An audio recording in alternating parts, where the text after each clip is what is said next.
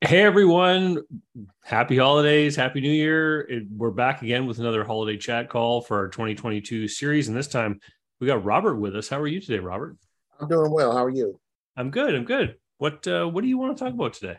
Yeah, I got a few questions about acquisitions. Um, I'm a 25 year plus business owner. Okay. Um, never bought a business, never borrowed any money. I've been fortunate enough.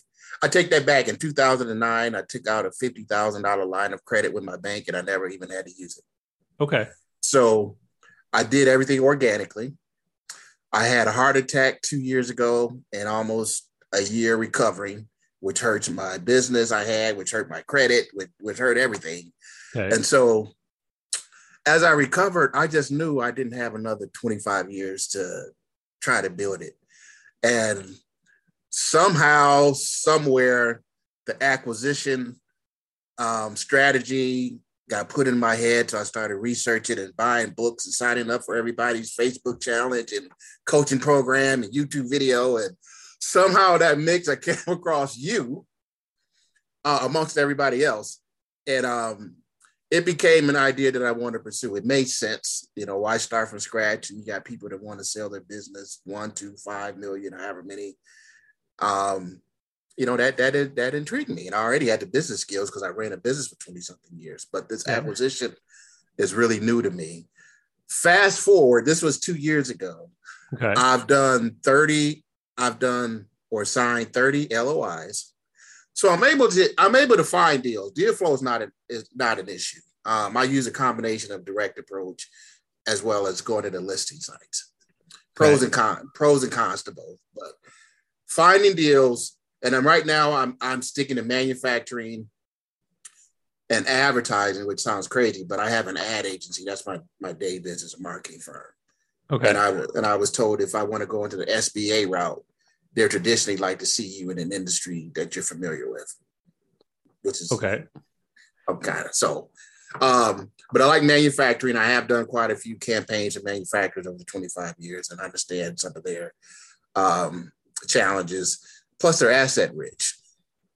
The, the manufacturers I've talked to that have two to five million dollar businesses that don't do any advertising, they have all this equipment and inventory, and some of them they own their own buildings. And I'm like, oh wow, that's LBO, the leverage buyout strategy, you know, in a sense. Um, so, like I said, I had about 30 LOIs that I've signed. Um, my biggest challenge. How many of those deals did you do? None. None. Okay. So you, Right. you found deals. You you submitted 30 LOIs. Did you arrive? Oh, no, at take that. Let me. I'm sorry. I'm sorry. I submitted 30 LOIs. I had seven of them accepted and signed. seven of them agreed to the terms? Okay. Yes, But, but then you yeah. weren't. But then you weren't able to. I couldn't get the financing. Yeah. Okay. So I would go back to the drawing board, and what I'm doing now is deferred down payments, and I got three of those willing to do that. So what the reason I want to do that is because that gives me ownership of the business. Now I can actually borrow against the assets because I own the business. Um, other than that, nobody's going to loan me money until I own it. But what I am able to get is quotes. I have quite a few lenders that I work with that I send them the financials, I send them information, and they'll say, okay, we'll give you X based on the financials. Now they won't technically give it to me till I own the business, but at least I know how much I'll get, if that makes sense. So uh, I'm I'm a little bit confused because um, all the time people get approved for financing based on the the business that they're going to buy. Mhm. When you're saying I can't get financing until I own the business, can you can you tell me what kind of lenders you're talking to? Yeah, these would be um, asset-based lenders, revenue-based lenders. Uh, because because remember, I'm using the assets of the business to borrow against, but they can't. They won't give it to me because I don't own the business yet. Right. But I just recently found a few that'll at least give me a quote saying, because this best business makes X, you know, we'll give you 70% of it or 80%. At least they're kind of making a commitment. And then I figure once I sign and take over, I'll be able to get that money. Or am I missing something? So so you're trying to you're trying to do these deals and, are you've got you're not putting some of your own money down? Is that it?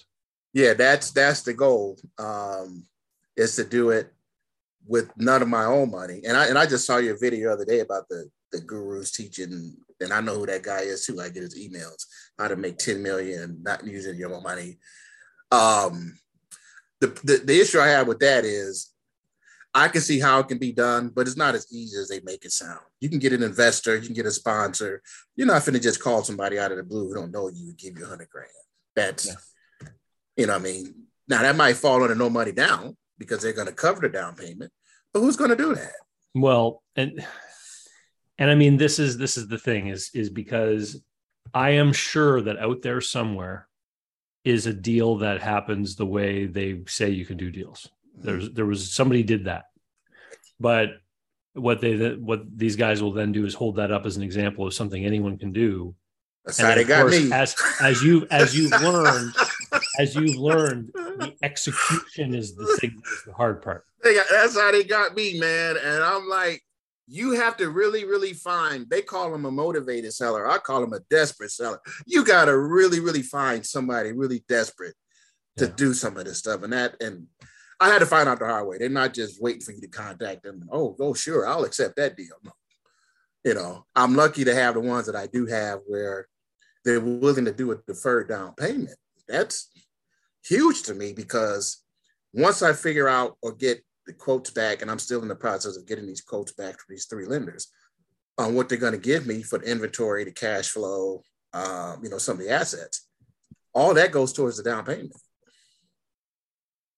The the here have you done a cash flow forecast for any of these deals on what this will look like after you make the acquisition? Because you're going to have you're obviously going to owe money to these asset based lenders and then you're also right. going to have a big seller note right to to these guys as well? Right. Right. Have, have you figured that out? Because the uh, I have seen people manage to band-aid these things together in such a way that they can do the deal. But the, then the once they own the business, once they own the business, then there's no money in it for them because of all the debt service, which is often at, at higher interest rates. Right. So, the, so yeah. the payments are quite large, and and the amortizations tend to be short because everyone sees it as a hot potato. They want to get their money out as fast as they can, mm-hmm. and that puts all that pressure on you to to basically you end up working for those financiers. Your your all the cash flow goes to them. I'm wondering if you've done the math on these just to see how it's going to work. Yeah, and actually, it was one of your videos that I saw that got me to think about that. Um, so yeah, the the three that I'm working on now, I have, and it still cash flows positively. Um, you know, um, so that that did work out. But have you taken everything into account, including taxes and capital expenditures and all the other things that tend to get added back when they show you the the quote unquote cash flow, the SDE or the EBITDA? Mm-hmm. Because that's the stuff that people often they they forget about. No, I didn't factor taxes in there. Yeah. And okay. so, it, it, so, um, but I'd like I'd like to I'd like to rewind to, to your motivation. Can we talk okay. a little bit about that? Because you you're in the advertising agency business, you said. Yeah. Okay. And the what is the problem with your business? It's too small. Yeah. Um it's small and the fact I've been doing this 20 plus years, maybe the the passion not like it used to be. Maybe I'm looking for a different challenge. I don't know. I'm not ruling it out because again, what I've been taught about SBA's loans is they're much likely to give me an SBA loan if I'm want to acquire or merge with another advertising agency because that's my background. If if you're already in business and you want to grow by acquiring a similar kind of business, then a lot of these lenders will look at it as an expansion versus a mm-hmm. purchase, and, and it can change the rules a little bit and make it easier for you. So, so let me ask you this: If you doubled the size of your agency, would would that be then exciting and achieve your other goals? Possible. I mean, the ultimate end game is to, to pass on generational wealth. I mean, I do okay now, but I don't I don't have 20, 30, 40 million dollars to leave my kids you know, I don't have, you know, like I said, I did okay. And the, uh, my health issues hit right when COVID hit. I got released out of the hospital a week before COVID shut the hospitals down, where you couldn't even go visit people. Yeah. And we all know the destruction that came with COVID. So I managed to get back into business in less than nine months. I'm back at six figures. But like I said, that's I don't know if I I just think an acquisition is a better model. Uh, okay. I, obviously, there's challenges, but I just I just like that model, and I went for it, and I'm going for it. So, would would you know of other people that have businesses similar to yours that you might want to acquire like adding their business to your business would would give it the size and help it. Unless i'm not talking about the idea of having 20 million dollars i'm talking about growing a business with a bigger and bigger cash flow. Are there other people out there that you know of that are kind of like your business? Yeah the challenge is and maybe you can help me with this is me thinking about the leverage buyout strategy a lot of ad agencies they, they're not a, a lot of assets. We don't need a lot. I mean, there's no inventory, there's no equipment. Um, you may have some accounts receivables if you have, you know, clients paying you every month, but I didn't. I was different. I got my money up front. You know, I, I didn't do work and then wait 30, 60 days to get paid.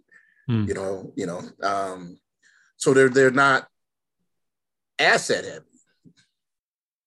You know, which what would most of these sellers be looking for though? What why what sort of motivation would these sellers have? Well, if you look, if you go by the listing sites, just retirement, similar to me, but mm-hmm. they, you know, uh, retirement, uh, they want to move on or something else, and they got their agencies up for sale. What I was trying to do is something different. I mean, I've been doing this 25 years. I mean, why not see? And I'm going to apply to advertising whichever company I acquire because that's what I do and they still have to do some type of advertising. Even if I buy a, let's say there's a manufacturing firm that I have an LOI signed with in Texas, they still need to advertise. So I'm still going to do use my advertising skills. Okay, so but hang on, hang on here. I'm going down a certain track of, of, of thought here. You said that you've already got your business built up to where you're earning six figures already after being right. in the hospital. So so you rebounded. You and you're obviously you're good at sales and finding customers and doing work right. for them and they're happy and they stick around they want to keep doing business with you right so if you if you the problem you're having with acquiring a manufacturing business is that you're trying to figure out how to do it without that down payment. But right. if you doubled the size of your advertising business and then a year and a half from now you had $150,000 of cash in the bank that would then remove a lot of these problems that you're facing wouldn't it?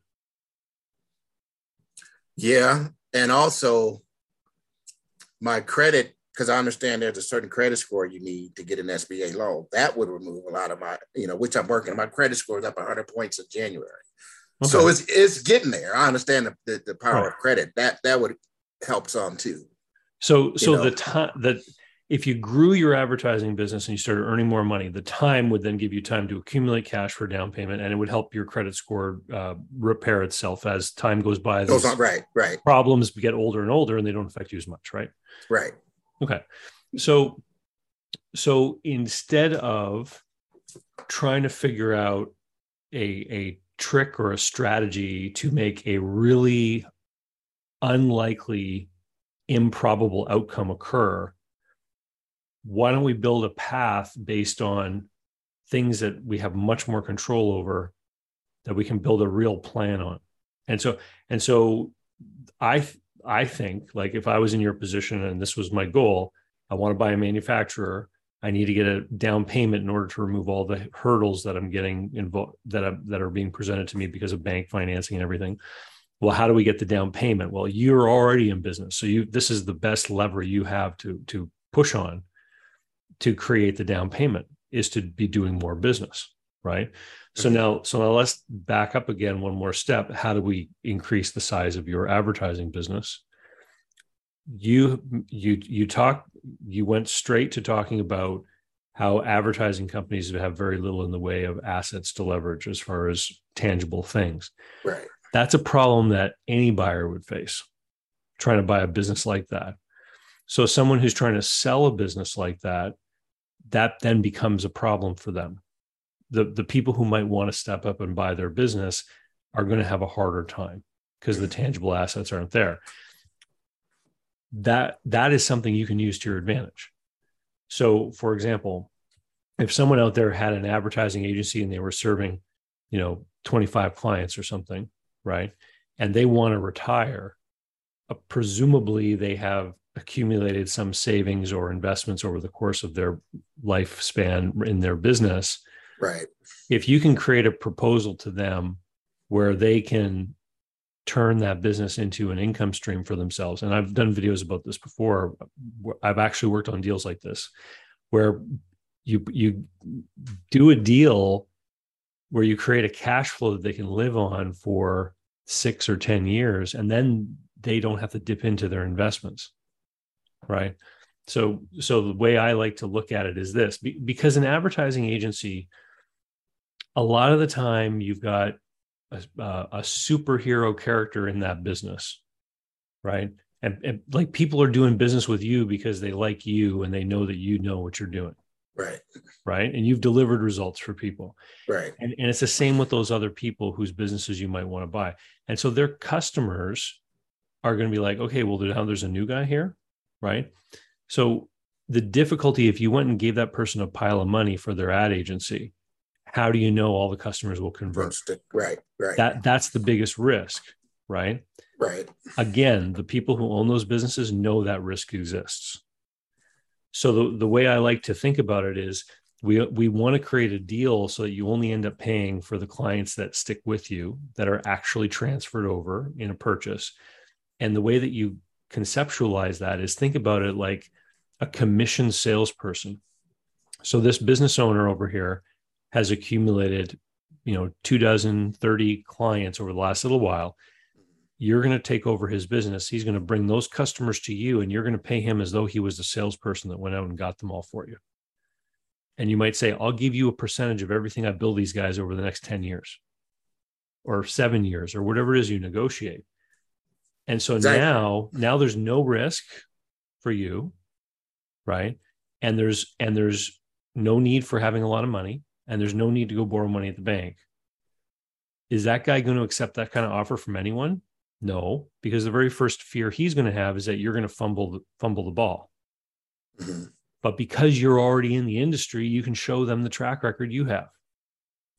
Right? So so you're the only kind of buyer who could present that sort of deal. How would I approach someone like that? Do I let's say I go to BizBuySell and I and I type in ad advertising agencies and I see, you know, there's a dozen or so for sale. How do I even approach them with this type of offer? I, I don't know if I would even go looking in a marketplace like that because if those people have been to business brokers, they're they're probably um, they've probably been told the idea that their business is worth a certain amount of money and they're right. expecting someone to go get an SBA loan for it. Okay. Right. So so the way to do this is to get a list whether you use the yellow pages or what have you, or Google and, and build yeah, your own get, list. I can get a list easy. I got software that can do that. Okay. Yeah. Build a list of, of businesses that would be similar to yours and then start approaching those people saying, you know, are you interested in looking at a retirement program? I run a program for for client acquisition that can lead to residual income for you, passive income. You know, use the buzzwords, right? But but the whole idea that you're trying to say to them is that if you're ready to exit this industry whether it's someone who wants to retire or maybe it's just somebody who's never been as successful as you who you know is kind of marginal. They they work really hard but they've only ever earned 40 or 50,000 and they say you know what? Job market's good. Maybe I should jump ship and go get a job. They get they get a letter or a phone call from you saying they can turn their client base into passive income might be attractive even to a person who's only you know 35 not not necessarily someone retiring right? Okay. And, and so you start talking with these people and when they when they talk back when they respond to you you work on that relationship and create some sort of presentation a powerpoint deck or what have you where you talk about your background your history how you've been successful what kind of clients you serve you know what your track record has been so that if they're going to hand clients over to you and introduce you to them in exchange for some kind of uh, cut from whatever business you're doing with those people that they can trust that you are a capable operator right? Okay. so so this deck is going to be presenting you and your strength and your experience. And if you've been in this business for decades then obviously like you can show that you have this track record right? Um, and then you and then you have to explain how does this work you know how do they get paid? Is it you know uh, based on a percentage of business that you do with the client and it's calculated every quarter after the you know invoices are paid and that kind of thing? Mm-hmm. so what would they expect? So then you, you can create a you know fictitious scenario. You know let's say your business does half a million in sales and it represents this number of clients and i start managing those accounts and then this is the kind of money that you would see over the course of the next few years and so under that scenario you're growing not by fighting in the trenches for one new account after another right eating with the other people you're actually finding people who are ready to just hand over their book of business in exchange for some kind of stream of payments going forward. Okay. And does that now? And I want to double back to something you you said at first. Me being in the industry already, banks will look at it like an expansion loan. Can you expound on that? If I had to go to a bank. Yeah, because because one of the, one of the reasons you can't get a bank loan on a no money deal is because the banker wants to see something called an opening balance sheet. The opening balance sheet is what the business looks like. The balance sheet looks like on the day you take over the business. Okay. So if you're if you're buying, uh, just use round figures to illustrate for everyone, especially people who are just listening. Um, if you buy a business for a hundred thousand dollars, and you put twenty five thousand down and you borrow seventy five thousand, then on that balance sheet, on one side you're going to have the assets, and you're going to have like all the inventory and equipment, et cetera. And then, and then the balance adding up to a 100 grand is going to be the goodwill. So the assets will total a 100 grand. And on the other side of the balance sheet, you're going to have 25,000 of equity and 75,000 of debt. So if you do, if if you do the ratio between the debt and the equity, you've got three dollars of debt for every one dollar of equity. That's a three to one debt to equity ratio bankers look at that ratio that's how they measure measure risk so if you borrow money against a company's equipment to get a down payment and then you get the seller to finance the balance then you have 100% equity or one sorry 100% debt that's an infinite to zero debt to equity ratio i guess it would be an error on a calculator right and that and that's why the banks won't do them because you have nothing to lose. The bank's at maximum risk. The buyer actually has nothing to lose.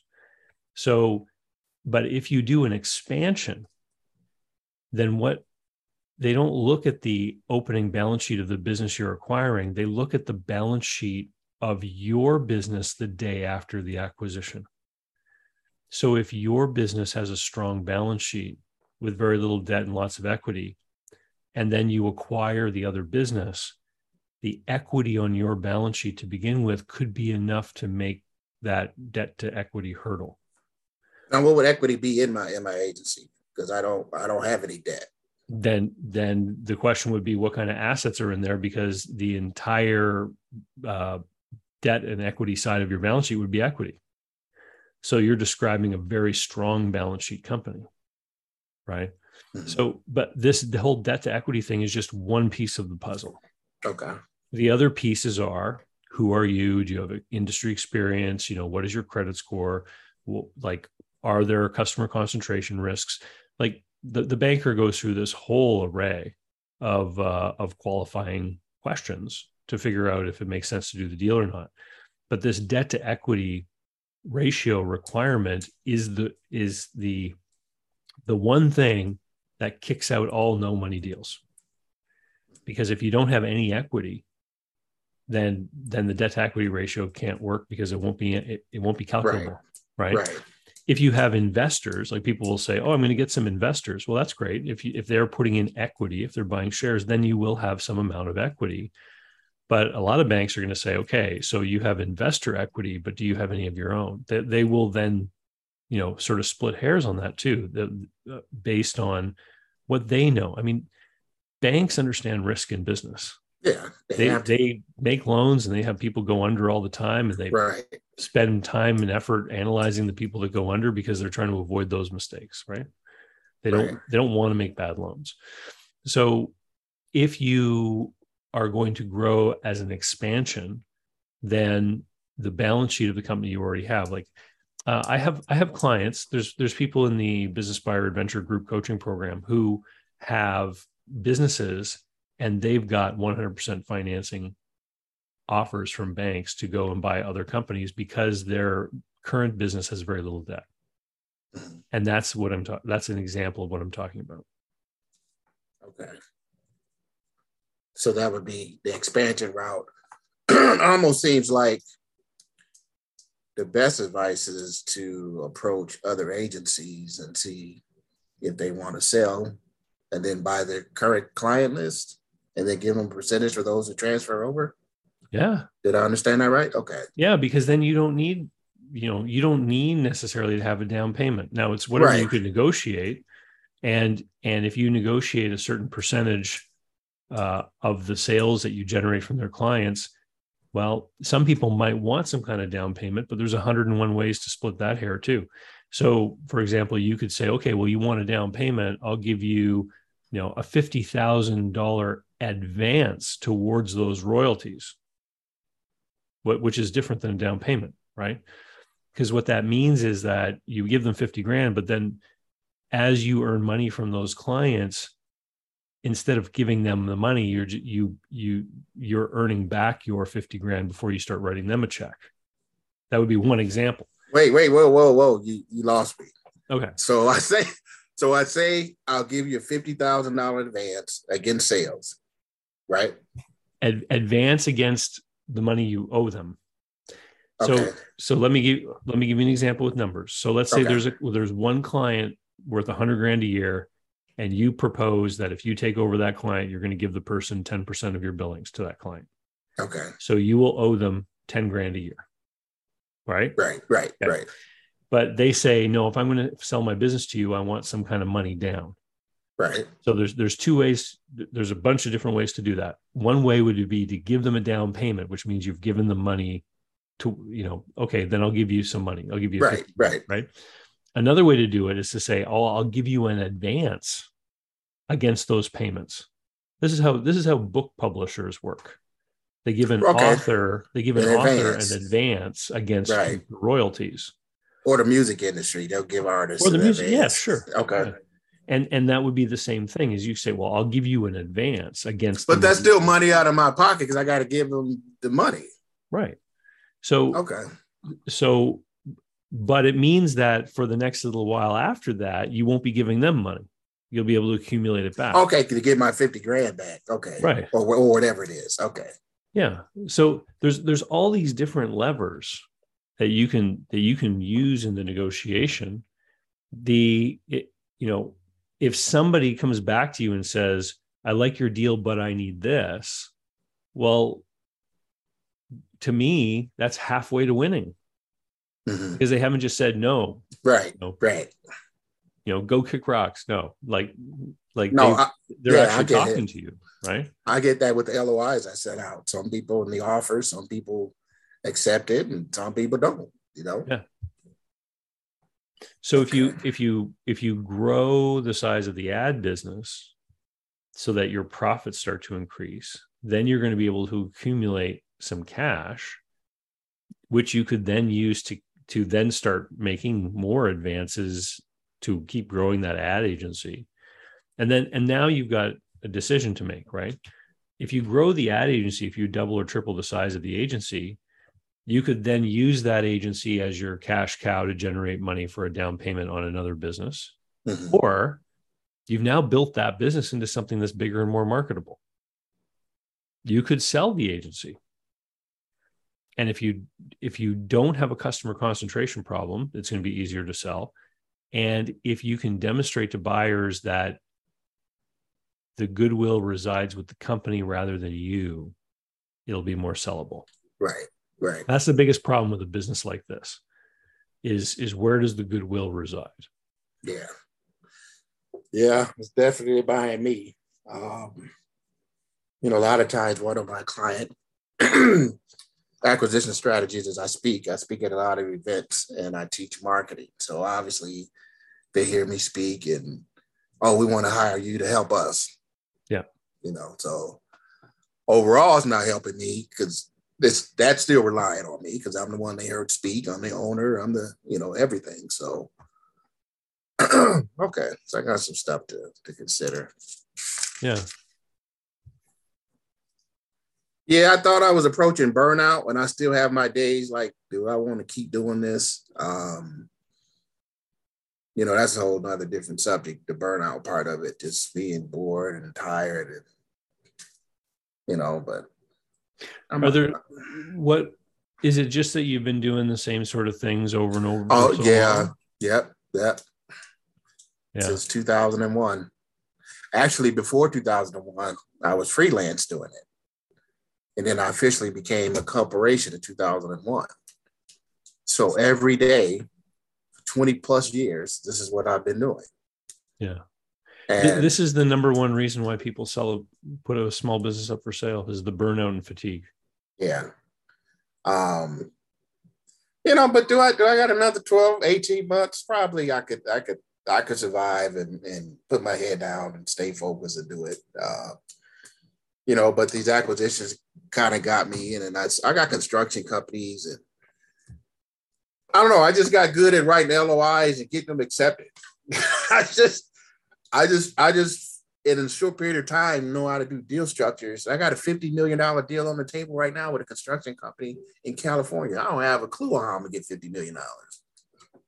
That's they don't. The purchase, they the don't know. Price? They don't know that. Yeah. yeah. Yeah, they do seven million in profits after everything's paid, and and it's the kids. There are four kids. The parents and grandparents started this business. They don't want it, I, which I get. That's not their twenty-five year old's dream to run a construction company. You know, they you know, so I get that. So they want to sell it. We agreed on the price. We agreed on the deal structure um, like I said, we're at the LOI stage now. And so when you say they agreed on the deal structure, what did you present to them? They're going to get 20 million down and then the rest is, is paid out over 10 years. And the the idea is that you're going to get the 20 million by borrowing against the equipment in the business? The equipment, the inventory, the uh, account receivable, they're going to okay. leave 3 million cash in the bank. Does your um, LOI say that? Yeah, all that's in the LOI. So the LOI says that you're going to borrow against the equipment to get the down payment. They know that you're not uh, putting what, money in, that you're what's, borrowing. What's, what's in the LOI is I'll be doing asset based lending. I never specified which asset is going to give me the money. I just said there'll be partial asset based lending. Okay. So that's in there. And their lawyer looked at it and he, you know, we he had to reword some stuff. Essentially, it was the same thing. But in the LOI, it says asset based lending. Okay. I because I don't know, I don't know if it's going to be the equipment, if it's going to be inventory, if it's going to be the account receivable, which assets, you know, I might use quite a few of them. So so this is this is my question is do they understand that their note is going to be subordinated to other people's notes? I don't know, but I'm not going to bring that up. Is that my job to bring that up? Well, if they got attorneys, they have they have listen, accounts. They're going to find out on closing day. Because I've I've seen people do this before mm-hmm. where they don't actively point out I'm borrowing money. You are going your note will be in second position. And then when you get to closing table and there there's all these like documents showing that their note is subordinated to all these other loans. They go, what is this? We thought we'd be in first position. And the deal okay. doesn't close. Okay, but okay, let me see how can I say this. I can't get the asset finance until I own the business. So there's no way they're going to know that before we close. Then where's the money? That makes sense. Clo- where, where's the money going to be on closing day? You're no, I got to. I got to. Without I got to defer. Right, I got to defer down payment. They're willing to wait seven days after I close to pay them. That gives me time to borrow against the assets because it's a deferred down payment. So the day we close, they don't get anybody, but I have to pay them within seven days, ten days, or whatever we agree on or the deal doesn't close. And then that time, because I have ownership, now I can borrow against the assets. Now, what's the downside to that? That is something I got from these gurus. You do a deferred down payment and get them to agree, and they all sign off on it. This is in my LOI. They all sign off of it. Some of them are different. Some are seven days. One guy's giving me 21 days. Mm-hmm. But they all signed off and said, hey, we'll close. You promise to pay us with, you know, within seven days, 10 days, or we get the business back or the business doesn't close, whatever. So what's the downside to that? Well, there's no downside for you. I just don't quite think the other party really understands what they've agreed to. But before closing day, they certainly will. And so, like most of the most of the significant seller notes I've seen done, mm-hmm. the lawyers for the sellers will usually press for like a general security agreement and for specific liens if there's some major equipment pieces there. And I just think that they, they don't quite understand what they've agreed to in your in the LOI. Okay, so even because these three particular deals, they have a broker. So the broker explained to them, like, hey, there's a closing. You're going to get your money seven days after you guys close. And they sign the LOI. Like, I don't understand why they wouldn't understand that. The, you see, the value of their note will be reduced to nothing because because if you take over the business and you start operating it and you fail then and they want to come after you then they can't seize the equipment and the business because of all those other liens that are right that have been pledged to somebody somebody else. Okay i get that. Right. The equipment but they get the business back. Yeah. I, I I I would just I would be concerned that they don't quite understand what they've agreed to. Like, really, even because, with the bro- because I've seen I've seen this before, where where people will sign things, and then as they work through the deal, and as they, the worst case I ever saw was people got to the closing table and said, "What you mean? You mean there's another bank?" And then they walked away. Mm-hmm. Like you, you have to be very transparent, very transparent that this whole idea that you can use tactics to try to like be sneaky and get things around on people. It, See, I don't think and I don't think I'm doing that because that's in the LOI. It's saying that it's deferred.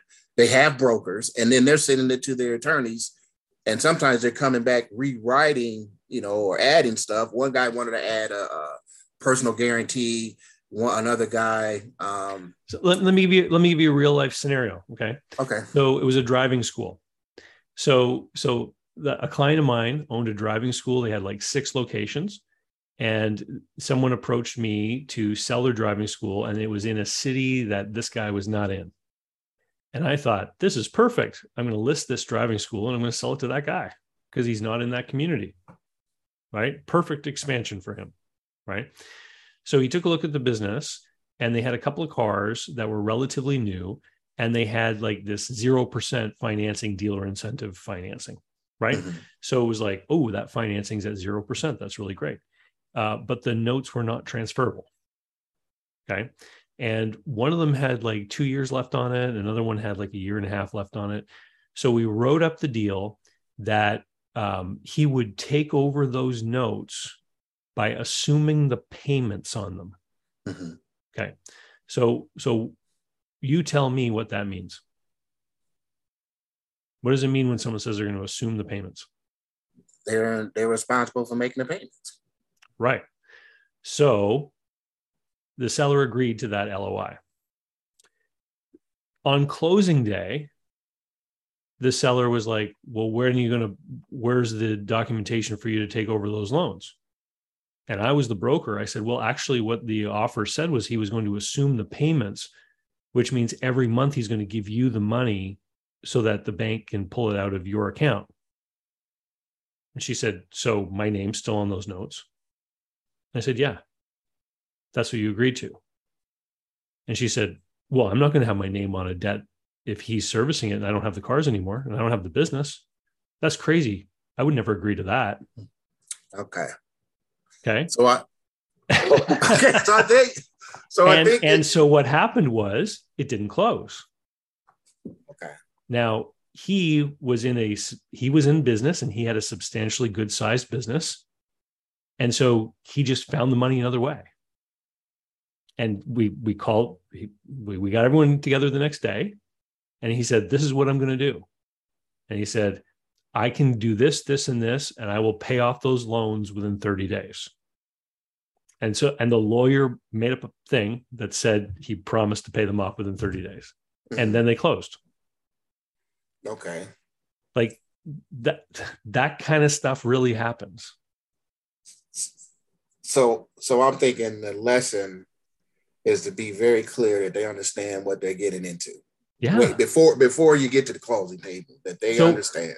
because the very at the most basic level of contract law and i'm not an attorney or a lawyer but i've been i've been using contracts my whole life the contract is a representation of the understanding between two parties. Okay? Okay. which which means the two people have to be fully engaged and aware of what is happening and then the documentation represents that agreement. When you when you put something in front of somebody with language that they may not fully understand the same way you do the contract no longer represents the understanding But that would still be more in my favor if they had a a broker look at it and their lawyer look at it and they still signed it because those Okay. people would have explained it to them. and then on closing day if they refuse to close what are you going to do you're going to Then I, sue them Then I, then I wasted the trip. Not only, but, Unless- but then you, what about your attorney's time, your accountant's time? Like Well, I could put a I could put a breakup clause in there. all, all of the, all, it- it's not, That's a, that's It's guru not- stuff. it's not free to go down this road, right? Okay. It, it costs money to, to, to be interacting with your professionals, to be doing due diligence, to all this stuff. And so it's, it's, this is a collaborative process. You and the seller will work together to do something very hard, which is the sale of a business as a going concern. And so it- it's got to be full transparency, full openness, full communication. Both of you have to understand exactly what's happening all the time. Like from the seller's point of view in this construction company that you mentioned, right? Mhm. Why wouldn't they just leverage up all the stuff? Why wouldn't they just borrow from an asset based lender and take the money home with them? Like, Because then because they, then they would have to run the business. They don't want to have anything to do with the business. They're 23, 25, 28, and 30. They don't want to have anything to do with the business. And if somebody's going to give them $50 million to split, that's what they want to do. Right. So, but in your position right now, as an outsider, you're having to go to asset based lenders, which are going to hi- charge higher interest rates, correct? Yeah, they can. But I think this seven million in profits, I should be able to to cover the spread. Okay. And so, do you know how to run this business? No, I'm not going to run it. I'm going to have a, um management people with construction experience run it. Are those people already in the business? One is, Yeah. One's one staying. So, if the people that own it today, as the current owners, if they went to the bank and tried to leverage up the company against their equipment, they would have access to financing at a lot cheaper rate. Right. right and and then the the value of the equity the value of the shares would be lower because the the business would have this debt in it right Yeah, but I don't think they're going to do that because they don't want to. They don't want the business. It's not like they're trying to find yeah finance. but hear hear me out hear me out so Okay. they, they could leverage up the business on their own yeah. right take the money out and now the shares are worth less and then they could just sell or finance it to someone who knows construction and take the money over 10 years Yeah, but they they don't know. I don't know construction. I have three people on my advisory board with 50 plus years of construction experience. I personally don't. So any industry I've been taught, any industry I go into, on my board has to be people who have that in experience. I don't. That's the only way I'll go into an industry I don't know anything about. Is I'll have people on my team with the construction experience. So your neck is on the line. And and you're putting yourself in that risk position based on the advice you're getting from someone from your advisory board rather than having your own personal knowledge of a specific well industry. if that's the case if that's the case nobody could cross industries because how would you know something else so well, you're gonna you have just, you just you just work in a new industry and learn it why would i do that when i could put somebody on my team that's been doing it 30 years you know how long it would take me to learn construction yeah, now the, that's the whole point. You see, you see, construction. No, no, no. I, I we disagree because Warren Buffett owns eighty different companies. Okay, he yeah, doesn't but, run and have knowledge in all those. Right. It, you put people in the right place.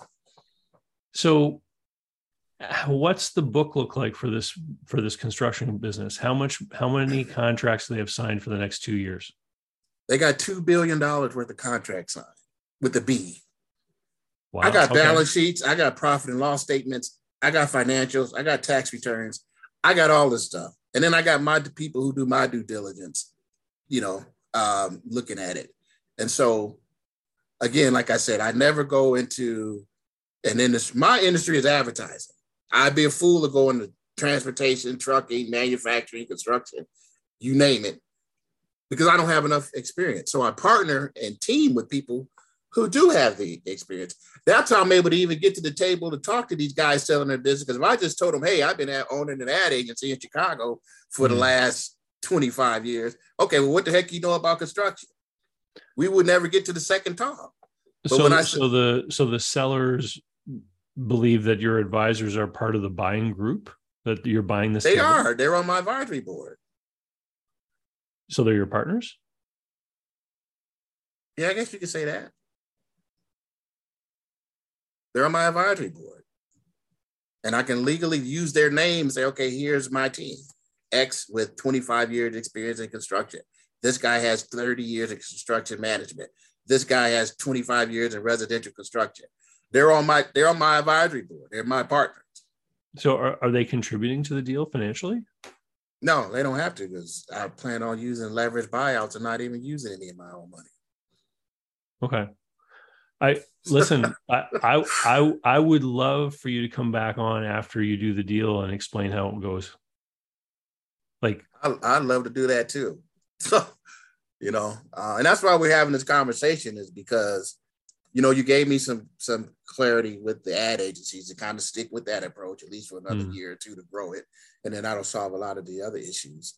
Um, but part of the, the other issue is I just like doing these deals. I just like seeing if I can get an LOI, pull some kind of deal structure together that I think I could do, and have another side. Okay, yeah, I'll sign it. The art of the deal, as Donald Trump would say. I get it now. You, you listen to these billionaires and they say it's not about the money, is the money just how you keep score? I just want to see if I can pull it off. I'm not hurting for money. You know what I'm saying? I just I just want to see if I can pull it off. I'm not going to run it. There's will be a management in place. Um, you know, my goal is to just keep buying businesses, kind of like a private equity type thing. I don't want to run these companies. And so far, I've gotten part of the puzzle down. I can get people to the table. I can get them to agree. I can get these LOI signed. You know, and I like the deferred down payment. Now, you really, you really open my eyes up as far as really making sure they understand that hey, when we sign these papers on closing day, no money's been wired to you. I'm not handing you a check. You're going to get that day seven or day 10 or day 30, whatever we agree upon. So that's something I'm definitely taking from this meeting is to get crystal clear that they know yeah. that's what's going to happen. And yeah. to my knowledge, I think they know that now. But you know, because the brokers will come back to me and be like, okay, so they're not going to get, you know, they you you want this amount of time to pay them? I'm like, yes. So he's explaining that to them, and then they're going ahead and still signing um, the the LOI. But then sometimes the attorney will get involved and say, okay, well, what's the collateral? What's the, you know, if you don't make the payment, you know, I mean, sometimes that comes back to me too. Or will you put something up in escrow? Will you do this? Will you do that? So to me, that's showing me that somebody on their end, professional, is explaining it to them so they know. You know, I could be wrong, but if all that's taking place, they have professionals advising them and they're still going ahead with it. Yeah. Well, You know, uh, like, and I love nothing more than the 60 days from now. I'll be like, David, set the call up. absolutely. you know, I listen, it, as long as it's going to work for you, because because doing the deal and getting to day one is one thing. Mm-hmm. Getting to day 100 and 200 and 300, and, you know, making it work. Yeah, that's, that's the other side of things and then that's why I buy established businesses. These aren't startups, so they have cash flow coming in. They've been doing this 25 years. With all the businesses I looked at, they're they're they're in business. They're not startups, so their income is coming in regularly, and it's been coming in. Um, I mean, of course, anything can happen in business, but I don't see any reason it will stop because I took it over. If I'm doing the same exact things they were doing, but yeah, all business is a risk.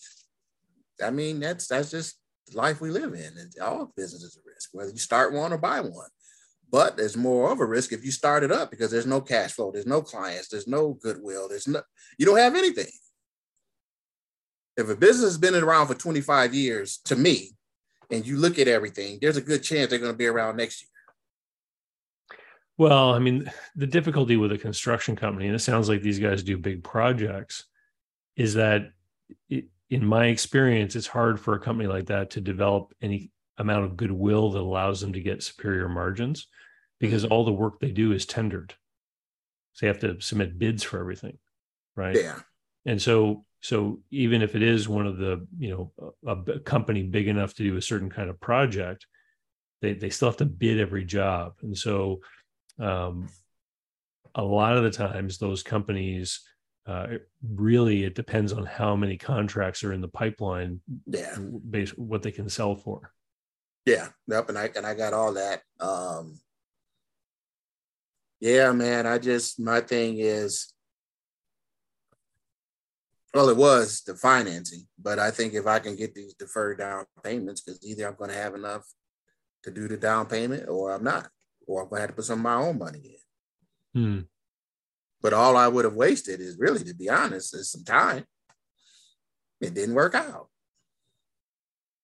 I had one just passed. There was a roller skate company I was supposed to buy, and I could come up with the 750. I wasn't out any money. I just move on to the next. The guy was disappointed because he probably spit the money in his head and you know what I mean? He thought I could pull it off, and I gave the the the uh, image that I could pull it off, but I couldn't find any any lender lenders to back it. So, you know, I chalk it up to that's life. No harm, no foul. But what about your expenses? Are you working with an attorney or a CPA or anything like that? Yeah, yeah, but that's all part of a, a legal group I'm part of. That's that's nominal. They'll review my contracts. They'll review um, my um, financial statements. The um, uh, what's that thing? I think of due diligence. So all of that's kind of a, a, set cost because I'm part of a group. So I can do I can do a hundred of these a month, and it I, it wouldn't I wouldn't feel a pinch. Sorry, because I, I, I'm not sure what you mean. Can you explain that? Okay, you you were at basically asking what about my costs yeah. for to, to for the due diligence, right? Because each time I have to do these deals, somebody has to verify the numbers and make sure you know the legal due diligence and the financial due diligence. I'm saying I'm part of an entrepreneurs group where if I submit five deals a month or a week, it's not costing me anymore. They're going to do the, the my legal and financial due diligence. So you're you're you're part of a group where they have like accountants and attorneys on staff that do all this work for you. That do this part of this group I'm buying. Yeah. So if we all pay five hundred dollars a month, and then there's ten of us, that's five grand a month. And they know everybody's not going to submit the hundred deals a month. Okay. I think the average person submits two deals a month, and I submit two deals a week. Okay. Yeah. And so you're getting good value out of that. Yeah. Yeah. Because they let me know, okay, well, kind of like what you said, this the debt to income was not what it should be, or why did sales dip this much in this month? Ask the seller this. You know, they get back to me, and then I'd say and ask this, these questions to the seller. And if they give me the green light, like, okay, well, you know, everything checks out. The due diligence, we check the corporation uh, papers. They do own the business. It is theirs. We checked, you know, they're up to date licensing. There are no pending lawsuits that we can see. You know, they do the legal due diligence. And I get all of that. All right. Well, let me know how it goes. Okay. If, if you're I, able to close this, I want to have you back on. Yeah, man, I appreciate it. And you definitely gave me some stuff to think about, which is why I signed up for the call when I saw what you were charging. I'm like, yeah, yeah, I'm jumping on this. Ask this guy, he's pick his brain for 75 bucks. Hey, but it's a treat for it's a treat for everyone because everyone's going to get to enjoy it and learn from it too. Okay, yeah, thanks a lot, David. All right, have a good day, Robert. You too, you too, man. All right, bye.